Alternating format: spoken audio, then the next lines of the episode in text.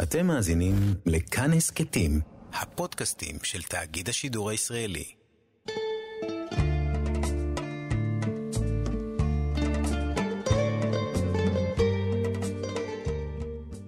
אתם מאזינים לתחנה מרכזית, סיפורה של המוזיקה הישראלית המזרחית.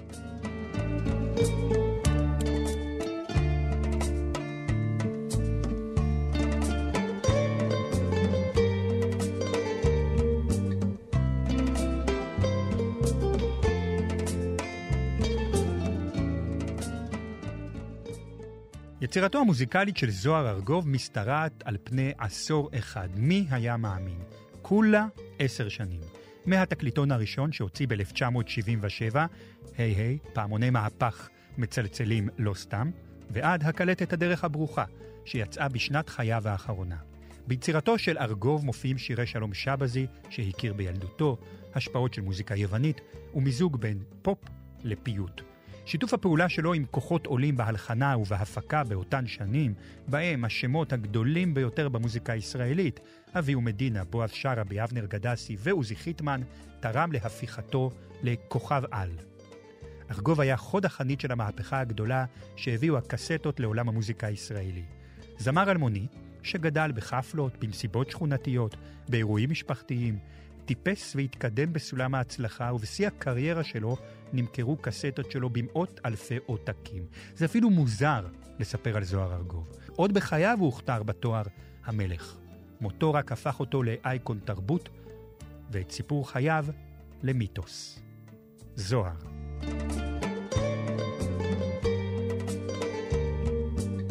עורך ראשי, ערן ליטבין, מפיקה אחראית, רות דוד אמיר, ביצוע טכני, תמיר צוברי. אני, עומר בן רובי.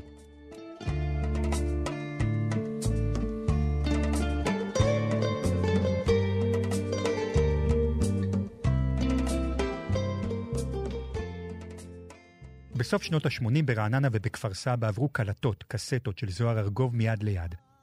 הצבע שלהן היה שחור, אבל היו גם קלטות צהובות. זוהר ארגוב, להיות האדם, כך קראו לזה. לא הבנו את הפער הגדול בין זה ששומעים אותו בכל מקום כמעט, לבין זה שברדיו שמעו אותו פחות. מבחינתי, כוכב הרוק הישראלי הגדול ביותר בכל הזמנים. בחייו, ובטח במותו.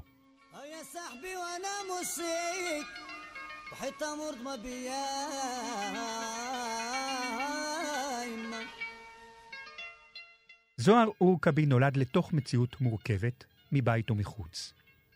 ילדותו בשיכון המזרח בראשון לציון הייתה רצופה קשיים כלכליים, היו לו קשיי הסתגלות בבית הספר והוא חי בצילו של אבא אלכוהוליסט.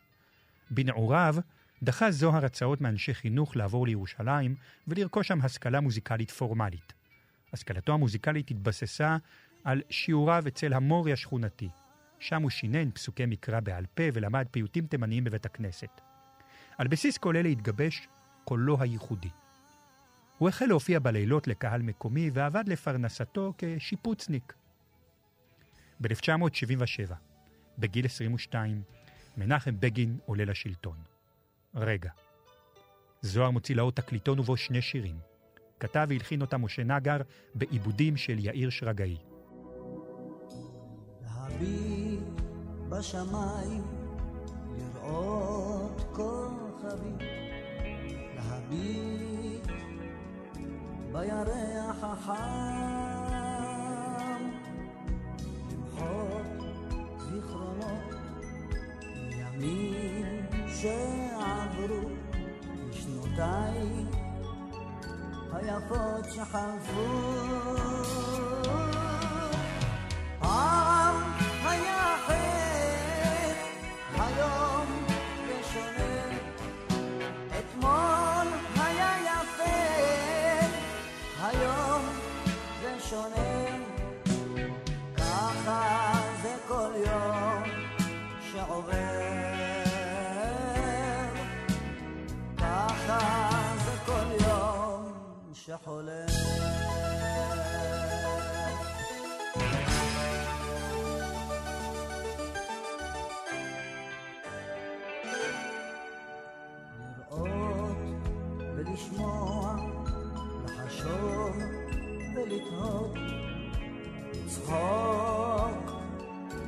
לפעמים בא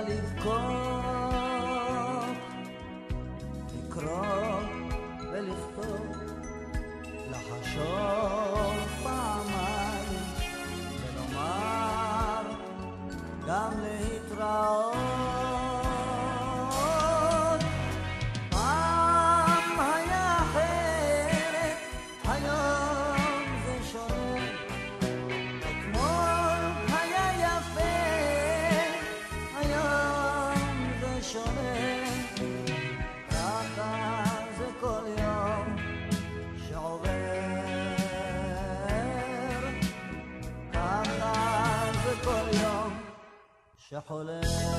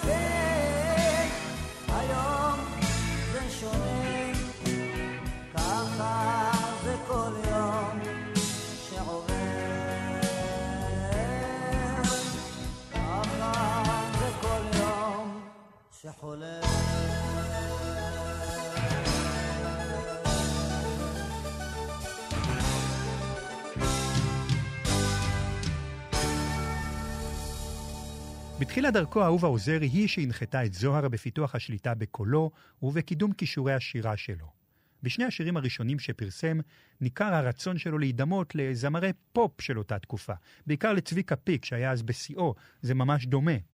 אלה היו גישושים ראשונים של אומן בתחילת דרכו. חדי האוזן ישימו לב כי ארגוב, התימני משיכון המזרח, שגדל בבית כנסת ואצל המורי, לא שר כאן לא בחטא ולא בעין.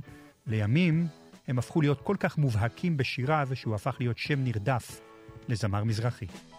בשירי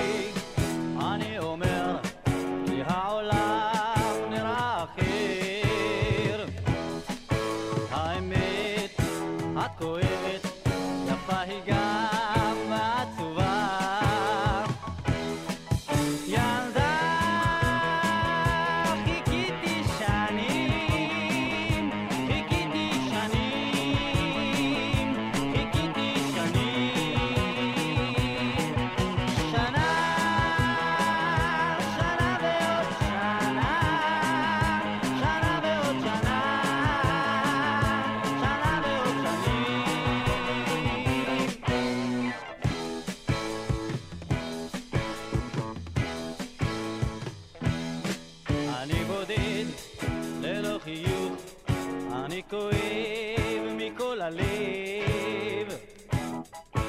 את ליבי אני צורב בשתי ידיי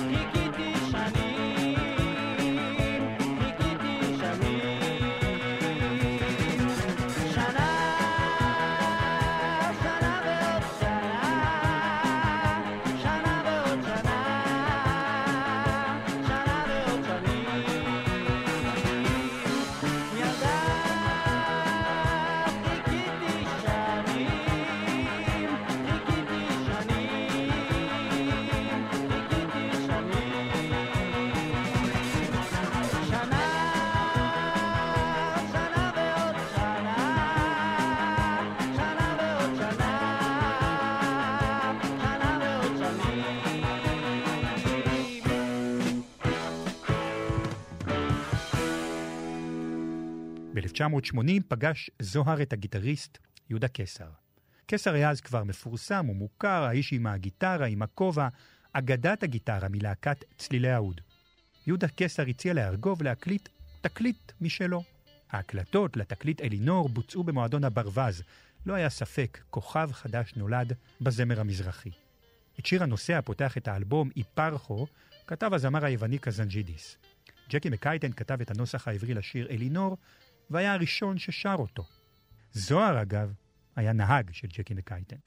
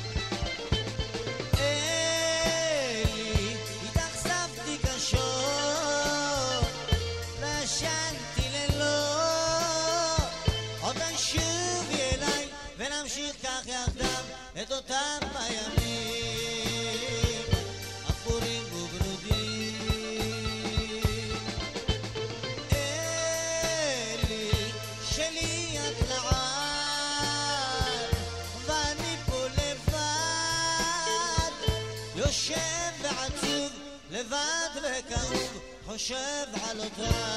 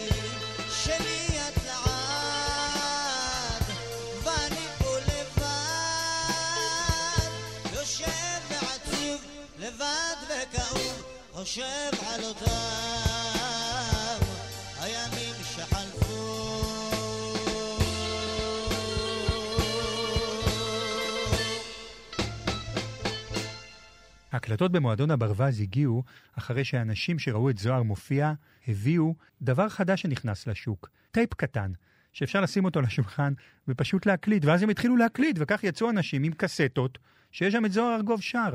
החבר'ה שסבבו את זוהר הבינו, יש פה בזבוז מאוד גדול. אם אנשים באים ומקליטים אותו שר, בואו נקליט אותו אנחנו ונפיץ את הקלטות באופן מסחרי. אביהו מדינה הפך לאחד הכותבים המרכזיים עבור זוהר. שיאו של שיתוף הפעולה זה בשיר הפרח בגני, נקדיש לו פרק מיוחד בהמשך. בינתיים נשמע את השיר סוד המזלות, רוקנרול מזרחי לפנים. אביהו מדינה כתב את המילים, את הלחן חיבר יחד עם בן מוש. ממראשית שמיים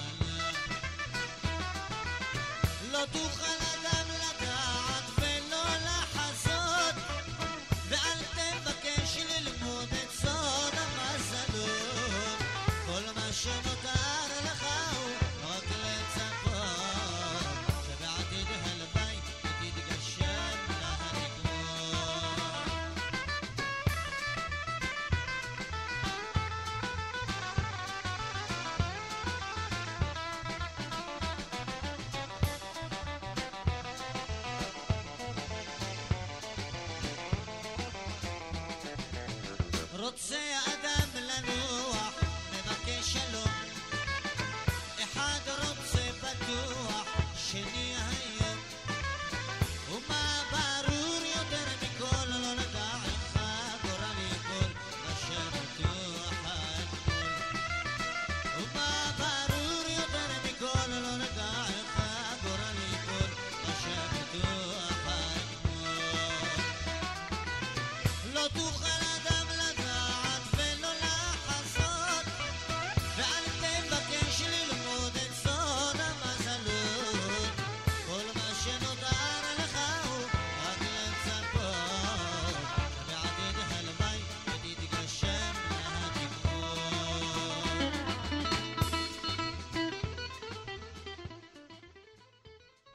בכל אחד מתקליטיו של זוהר אפשר לזהות את המקורות המוזיקליים שמהם שאב את אישיותו האומנותית המגוונת כל כך.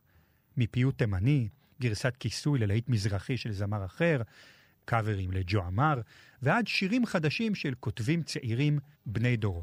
את השיר "עוד יום יבוא" שרה במקור הזמרת לילית נגר בפסטיבל הזמר המזרחי 1975. שמו של השיר במקור "זמר בודד הוא הלב". הוא כתב את המקום הראשון בתחרות. את המילים חיבר יורם תיארלב. זוהר הקליט את השיר ב-1980, והוא מופיע בתקליטו הראשון, אלינור.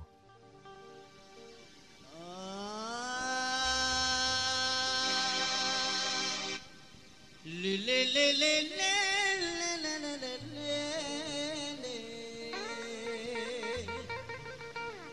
לי לי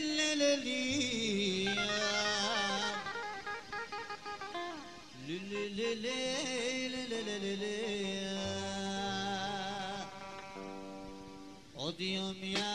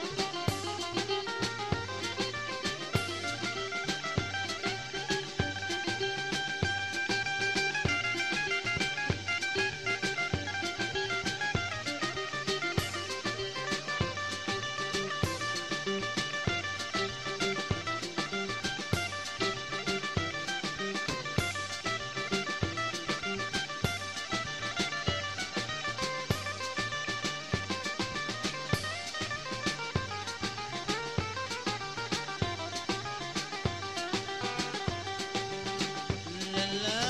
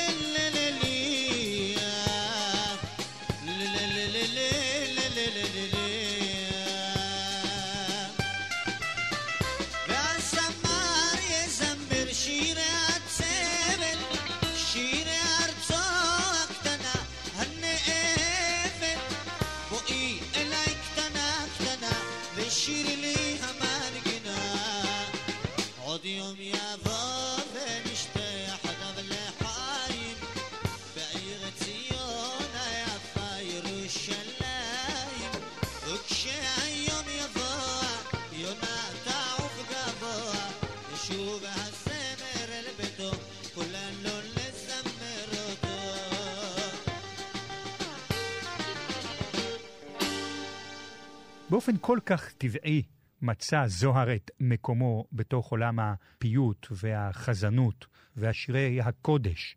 כמו שעשו קודמיו, צלילי האוד, צלילי הכרם, כך גם זוהר שילב בין שירי האהבה לבין שירי הנשמה לבין שירי הכאב, גם פיוטים.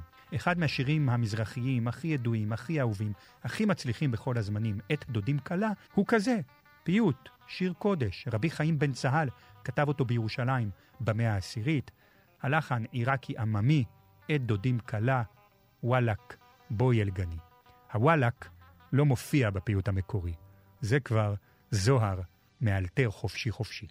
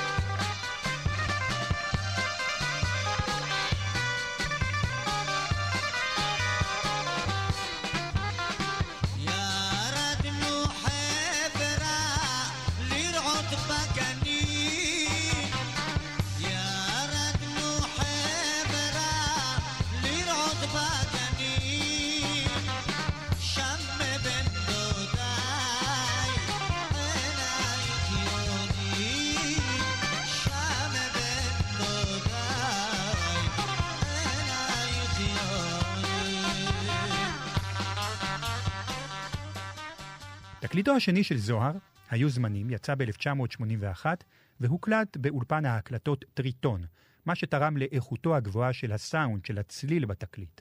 גם בתקליט הזה כמה גרסאות מחודשות לשירים שכבר פורסמו, למשל אצל עץ תמר ואור ירח, ששרה במקור שוב לילית נגר, היא עשתה את זה ב-1954.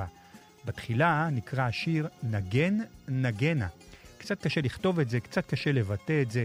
צל עץ תמר הפך מאז לאחד מהשירים המזוהים ביותר עם זוהר ועם מחרוזות של מוזיקה מזרחית בכלל. צל עץ תמר ואור ירח ומנגינת כינור תקסים את הלב עולה הצליל רועד בוקע ממיתרים נשפך כאב נגן כינור, נגן שיריך. מראה בחושך והשקט סביב. מנגינותיך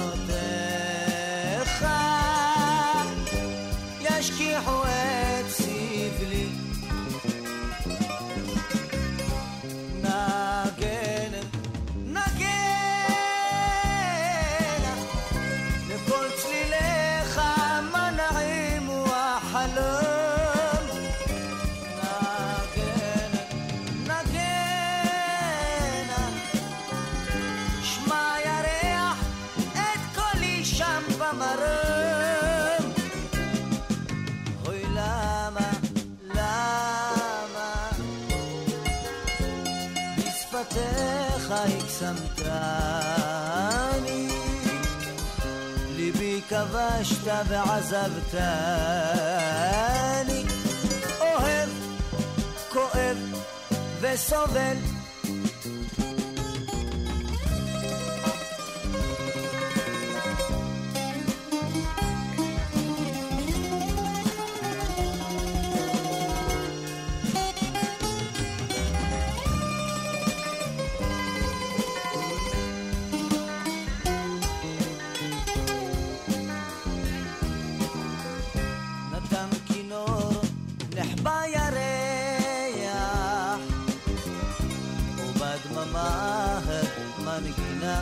עוד נשמע.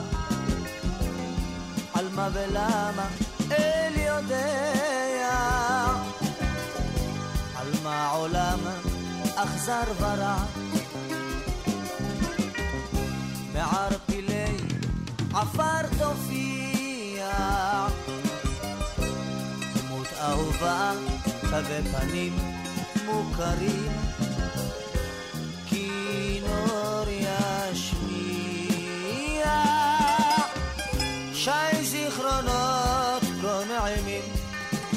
again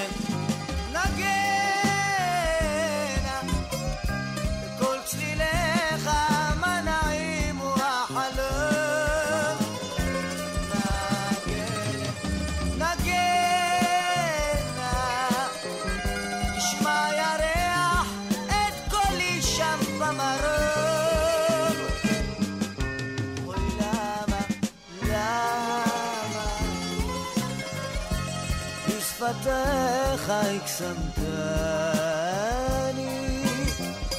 ליבי כבשת ועזבתני, אוהב, כואב וסובל.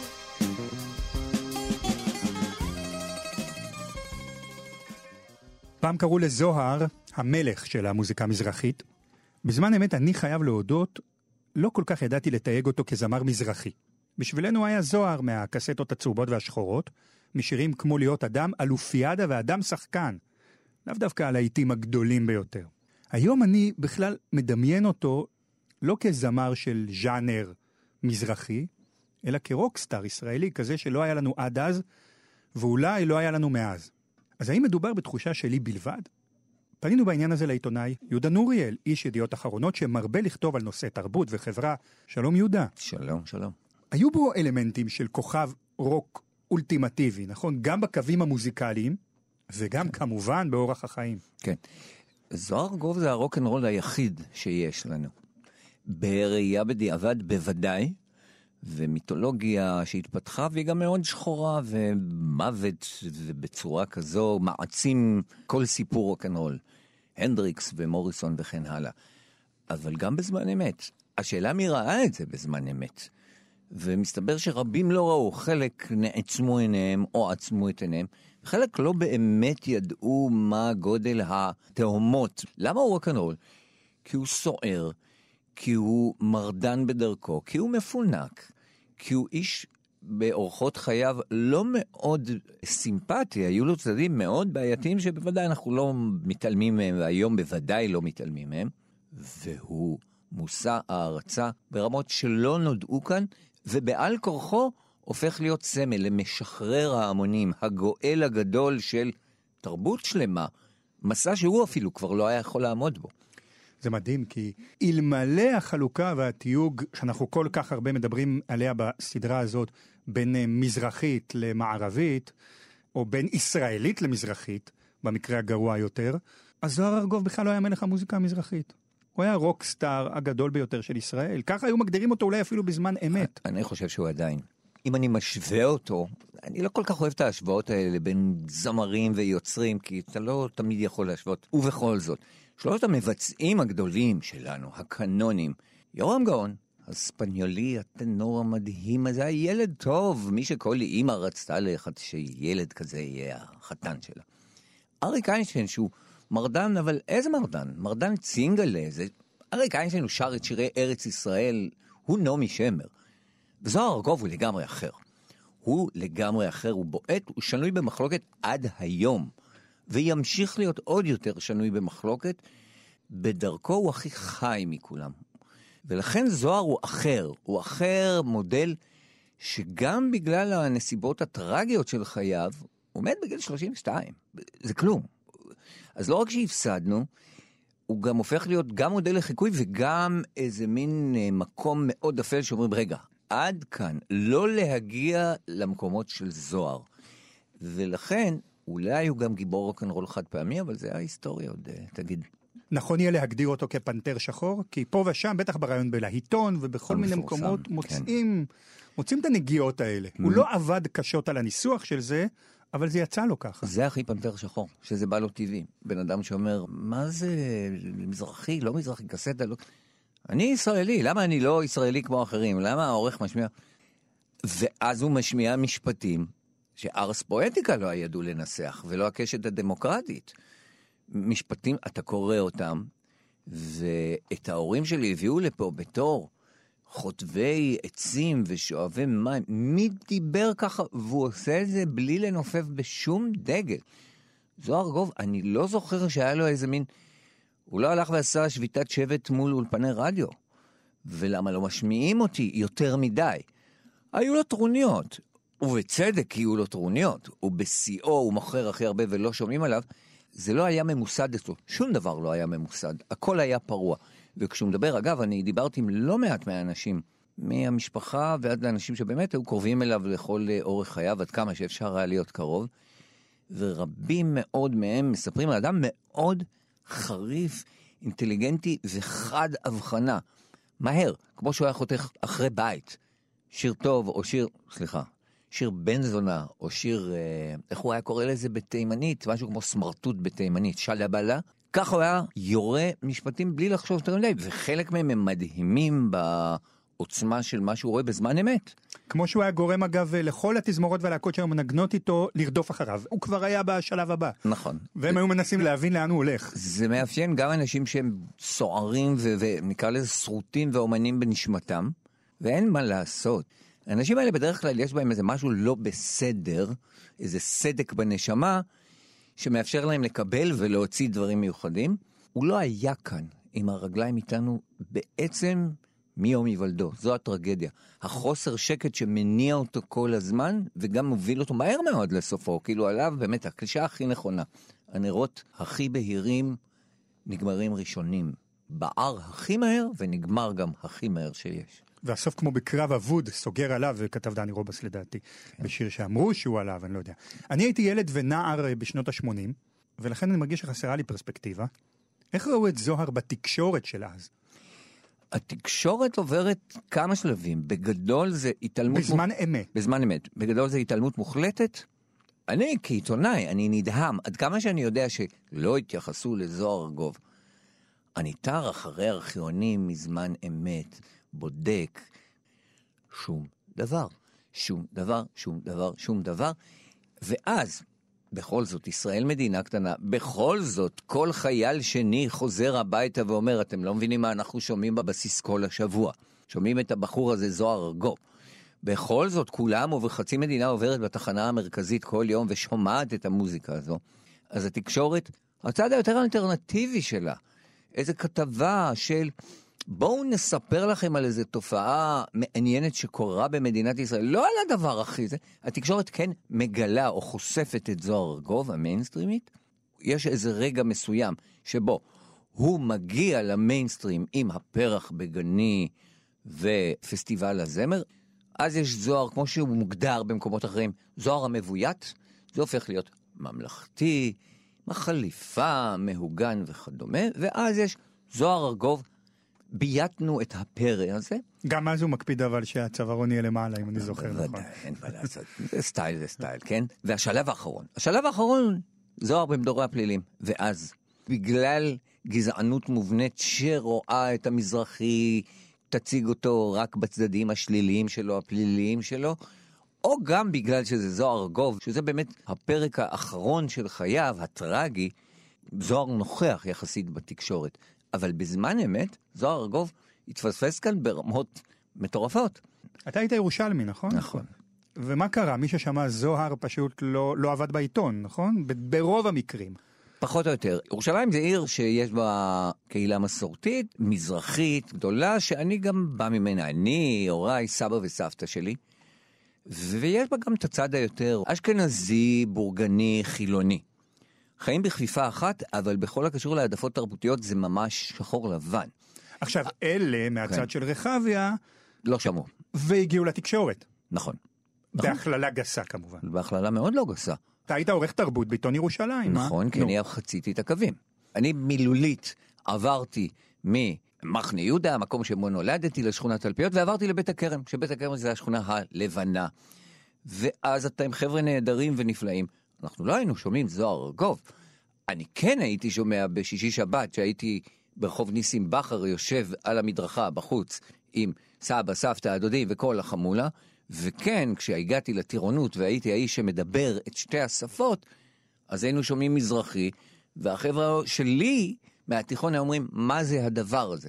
בדיוק התפר של לא לשמוע, לא לשמוע, ופתאום אתה נחשף, צבא אגב זה כור היתוך אמיתי בהקשר התרבותי. אנשים נחשפים, לפעמים בשבועיים שלושה של טירונות או קורס משותף, נחשפים למיליון אנשים אחרים, והרבה מאוד אנשים יגידו, וואלה, הצבא זה המקום שבו שמעתי את זוהר ארגוב לראשונה.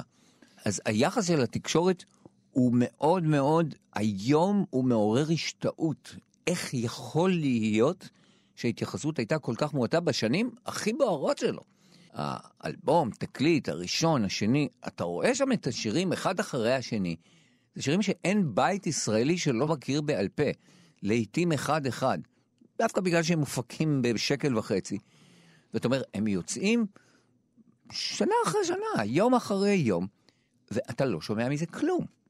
חלק גדול מהסדרה שלנו עוסק בדיוק בפער הזה, בפער העצום בין מה ששמעו ברחוב, נניח בפרקים קודמים, בקפה נוח, בכרם התימנים, בערי הפיתוח, בשכונות של ירושלים, בעיר התחתית בחיפה, במועדון אריאנה ביפו, לבין מה שהיה ברדיו ובטלוויזיה. אצל זוהר היה הפער גדול עוד יותר ממה שהכרנו קודם, נניח בדור הלהקות של שנות ה-70, הכרם והאוד, או אפילו אצל בני דורו, חיים משה, שימי תבורי, יביאו מדינה וכולי. כלומר, אצל זוהר זה היה גדול יותר, הפער? אה, חד משמעית, הפער הגדול יותר. צריך לזכור, זוהר בגדול מבצע משהו כ-100 שירים, give or take, לא הרבה יותר. לפחות 20 מהם מוכרים בכל בית ישראל ברמה ענקית. ה-greatest of שלו, מעטים יכולים להעמיד, אולי אריק יכול להעמיד משהו דומה. שוב, אני לא אוהב את ההפשרות, אבל לא, זה אריק איינשטיין, שלמה ארצי וזוהר ארגוב, נכון. מבחינת מוכרות של כמות שירים גדולה. אין ספק. וזה נעשה בתקופה של חמש שנים, שש שנים. זה מרוכז, זה דחוס, והוא הכוכב ששומעים וכמעט נשבעים בשמו, שהוא מופיע בכל רחבי הארץ, בכל אירוע שני. יהודה קיסר מספר איך הוא היה עובר מאולם לאולם ברחוב המסגר, באותו ערב ארבעה אירועים, הוא בא, מתחבר עם הגיטרה, יש ממילא תזמורת, הוא מנגן, זוהר עולה, עושה חמישה שירים, הלאה לאירוע הבא. זה אומר עשרות אלפים, מאות אלפים חווים אותו באירוע המשמעותי בחייהם. אתה לא שומע אותו בפלייליסטים? לא מדברים עליו? טיפוס כל כך ססגוני בלשון המעטה. אז הפער היה עצום. כי מה היה בשנות ה-70? בשנות ה-70 כמעט לא הייתה מוזיקה מזרחית מוקלטת. נתחיל בזה. הבעיה שפה, ברדיו, עם כל הכוונות הטובות, אי אפשר לעשות הכל live, אין תקליט, לא תשמיע. עד שאהובה מוציאה גם כן ביום אחד את המוזיקה ההודית המדהימה הזו שלה, או הסיפור של הכרם והאוד.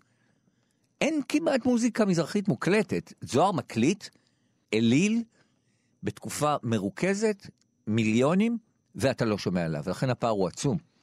כן, כן, בהחלט פער עצום. ננסה לגשר על הפער הזה בהמשך הפרק, וגם בפרק הבא, יהודה נוריאל, ידיעות אחרונות, נשוב אליך, בחלק השני של הפרק על זוהר ארגוב.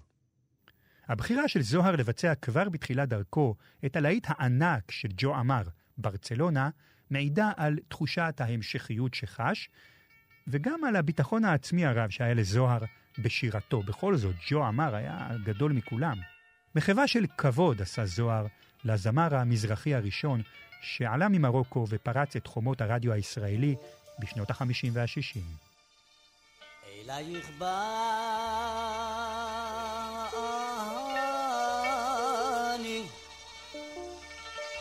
המנגן בחצרות אלייך בא ומזמר ומנגן על מנדולינה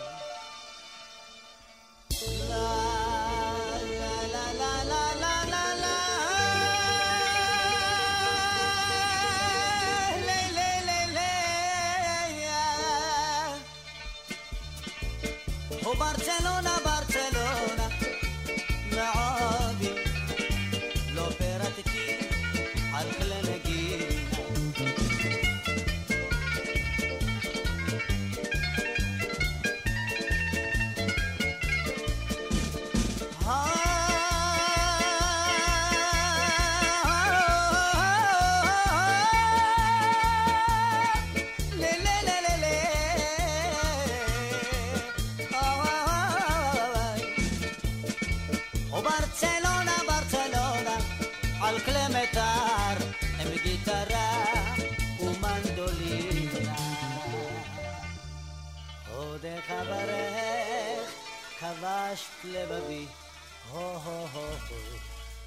ברצלונה.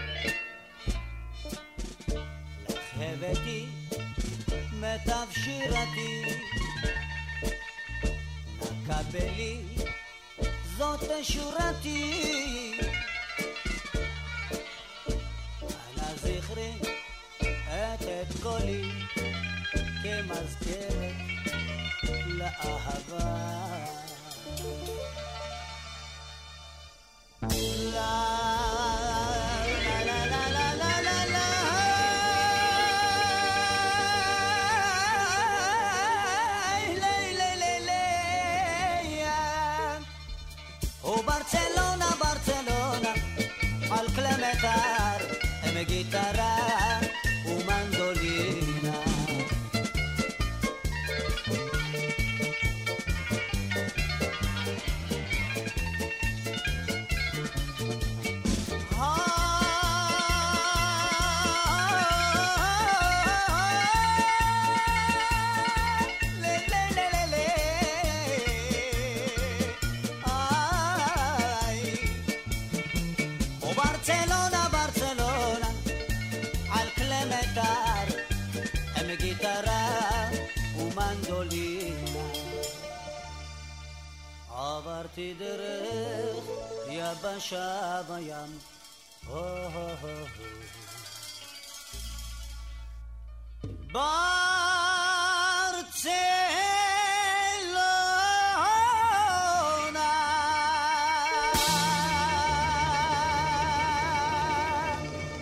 השיר "אהבת רעיה רסוני" כתב רבי שלום שבזי, גדול המשוררים של יהודי תימן, שחי במאה ה-16.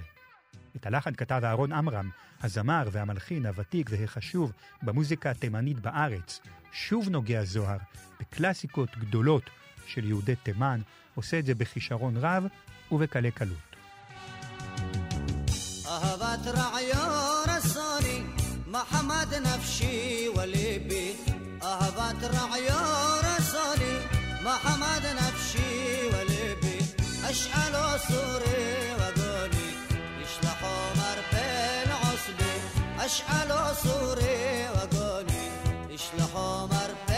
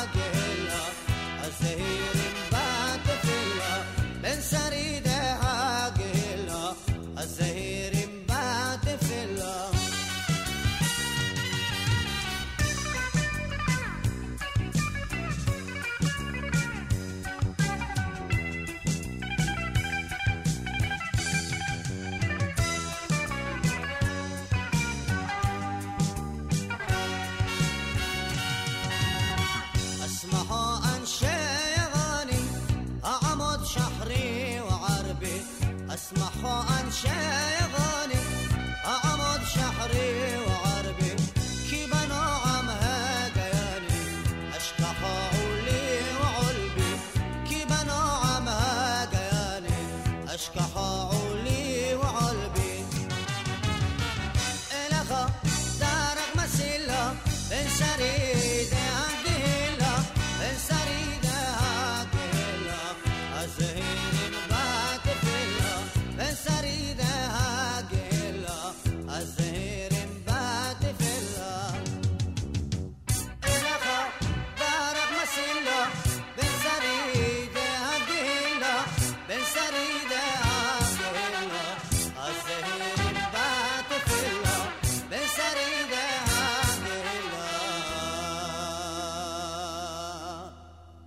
הזהירים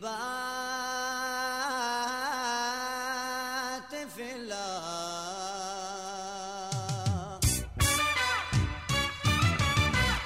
בדצמבר 1981 הלכה לעולמה אשת הרדיו דרורה בן אבי, שהייתה גם בצוות המייסדים של פסטיבל הזמר המזרחי. לאות הוקרה על פועלה, הוחלט לשנות את שם הפסטיבל לדרור, למנצח שיר מזמור. בפסטיבל, ב-1982, זכה במקום הראשון השיר "הפרח בגני". כתבו אותו אבי ומדינה ובן מוש. הם לא כתבו אותו בשביל זוהר. הסיפור כבר סופר, אבל נזכיר, השיר נכתב בכלל לשימי תבורי, כוכב פסטיבלי הזמר המזרחי, אבל תבורי לא רצה להשתתף בפסטיבל, הוא רצה פשוט להופיע עם השיר, אבל אמרו, לא, זה אמור להיות חלק מהתחרות. אז הוא ויתר, והציע את השיר לזוהר. לאחר הזכייה במקום הראשון, השתנה מסלול חייו של זוהר ארגוב. הוא הפך בן לילה מזמר חתונות ואירועים משפחתיים, מזמר חפלות, מזמר של אה, קהל מזרחי שבא למועדונים. הוא הפך פתאום לזמר מבוקש, ארצי, כמעט לאומי בתוך הז'אנר של המוזיקה המזרחית. קולו הייחודי כבש באחת את לב המאזינים, והשיר הפרח בגנים מסמל יותר מכל את תחילת נפילתה של החומה שמנעה מהמוזיקה המזרחית להיכנס אל האמצע של הרדיו הישראלי. חרף מגרעותיו, פסטיבל הזמר המזרחי נתן ביטוי ממסדי ראשון מסוגו לז'אנר העממי המודר. הפופולריות שלו הביאה להזזתו ממשבצת השידורים בערבית לשעות השיא של הצפייה, והוא הביא לתודעת הציבור הרחב זמרים כמו אורי שבח, שימי תבורי, בועז שראבי ואחרים. זכייתו של זוהר בתחרות של 1982 הכתירה אותו למלך הבלתי רשמי של המוזיקה המזרחית בישראל. הפרח בגני, החצוצרות הספרדיות, הנשמה, הסטייל של זוהר, החליפה, ההנחיה של דן כנר, הפריים טיים של 100% צופים בערוץ הראשון של הטלוויזיה הישראלית ברשות השידור. המוזיקה המזרחית עדיין לא כבשה אז, לא את לב הממסד התרבותי, היא לא הייתה בקונצנזוס, היא לא הייתה של כולם, והיא בטח לא קיבלה אז את היחס הראוי והמגיע לה. אבל הפרח בגני של זוהר היה שינוי עצום. את תוצאותיו אנחנו חווים רק עשרות שנים לאחר אותה זכייה היסטורית של זוהר בפסטיבל. הפרח בגני חותם את הפרק הראשון מתוך שניים, המביאים את סיפורו של זוהר ארגוב, כוכב רוקנרול יחיד מסוגו במוזיקה הישראלית.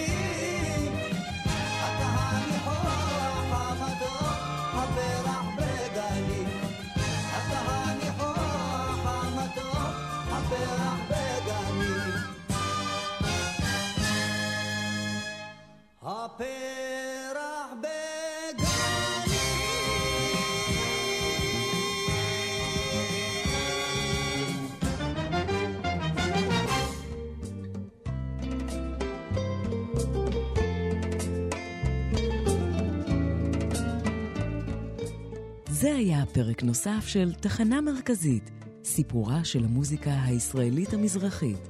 המשך יבוא בפרק הבא.